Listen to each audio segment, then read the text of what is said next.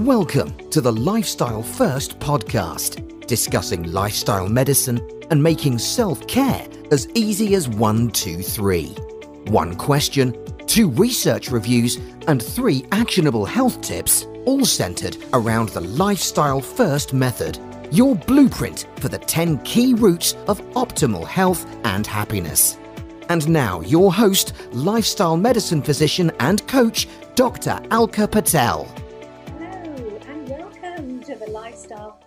Podcast. It is episode 11, the last in the season.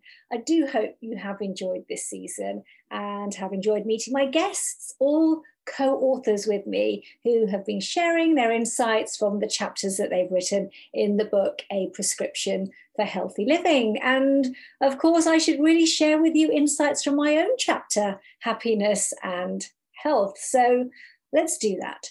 The one question I'm asking today is Do you want to be happier? Do you? Now, if happiness is the experience of joy, contentment, and positive well being, combined with this sense that life is good and meaningful and worthwhile, is that what you want? Is that what humankind wants? Happiness, but it's not easy to define, is it? So, to help with that, just think of these two elements pleasure and contentment. So, happiness includes momentary positive pleasure.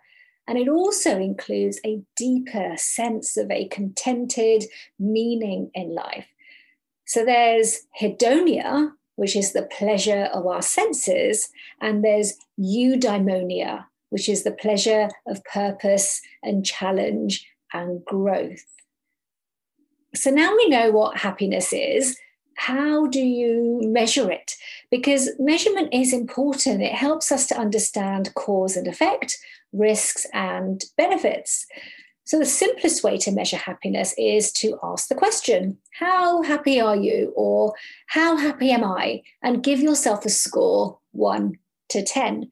In fact, there are thousands of assessment scales and questionnaires available to measure happiness, and you can find them in the World Database of Happiness. These are questionnaires such as the Oxford Happiness Questionnaire, the Subjective Happiness Scale, the Positive and Negative Affect Scale. But just ask yourself or anyone you interact with how happy are you? And that number is a valid measure because happiness is a subjective measure. No one else can tell you how happy you are, only you. So we want to feel happier, don't we? But happiness is not simply about your feeling, your psychological or your emotional state. Happiness also has a physiological impact and it plays a role in your health because happy people are healthier, and they live longer. Now, there'll be many reasons for this. Happiness and stress seem to be inversely related. So, if you're happy, you're less stressed. And if you're less stressed, you're more happy. What we don't know, though, is what is the cause and what is the effect. Happiness, we know, protects you from heart disease. But again, we don't know why exactly but there may be some biological parameters that are involved. So, markers such as C reactive protein or fibrinogen or interleukin 6, which are linked to inflammation being lower in happier people. And happier people also engage better with health promoting behaviors such as eating healthier or exercising more, sleeping better. And all of these positive behaviors, what they do is they turn down the volume on your sympathetic nervous system. So S for sympathetic, S for stress, and they turn up the volume on your parasympathetic nervous system. P for parasympathetic, P for peace. And we also know that happy people are more productive, which in turn results in better pay, more effective leadership, a feeling of competence. So, happiness for better productivity, higher pay, less stress, better relationships, better health, and a longer life. Seem like good reasons to be happy. But can you actually be happier? So we can create increased momentary pleasure, that hedonic happiness, but what about eudaimonic happiness, longer lasting, fulfilled happiness? Well, there's three elements which contribute to your happiness. Your genes contribute, maybe up to 40 to 50% of your level of happiness will fluctuate around your genetic set point. Your environment contributes, what we call social determinants, so money, housing, education, but not as much as you might think, maybe about 10%, which is why money doesn't buy happiness. Adding more money into your life doesn't add an incremental level of happiness. In very poor nations, yes, but once we have our basic human needs met, and do take a listen to one of my previous podcast episodes, episode 2.03, where I talk about Maslow's hierarchy. Once our basic safety needs are met, happiness does not increase with more assets.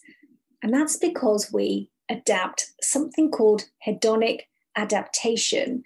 So remember that new car you got, or the new house, or the latest upgrade to your phone. Well, that initial peak of happiness fades back to your set point. And that is why the incessant search for objects of happiness don't help. And the third contributor to your happiness is your actions, your intentional actions. They contribute to 40 to 50% of your happiness. And this is where you can make a difference. This is where you can find ways to be happier. Your level of happiness is not predetermined. And now, here is your lifestyle first prescription your three activating actions to take you from knowing to doing. Here are three ways to increase your happiness. And there's more in the book, but here's three for today. So, number one is the power of relationships. There is a positive correlation between happiness and social connectivity. A study which looked at 222 undergraduate students reported that the top 10% of consistently happy people were highly sociable, didn't spend much time alone, and had strong romantic and social relationships. So, yes, our social connections have certainly been challenged this year, but keep connected. Pick up the phone, get online, and when we can, very soon, dive in for that hug Number two, the power of anticipation.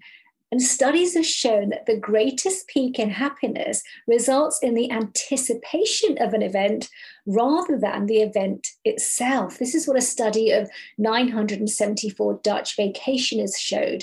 So, despite the uncertainty, book that holiday, book that time off. You will be happy just looking forward to it.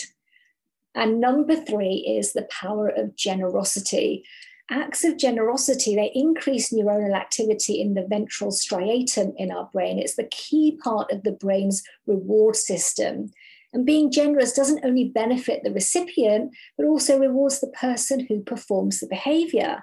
And not only that, we pay it forward, we also mirror and mimic generous actions. So find one small act of kindness that you can do.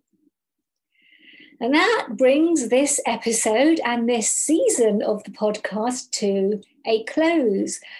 And before I end, just a final wish for happiness. This podcast episode is due out on Mother's Day. So, an extra dose of happiness to all mums and to my mum.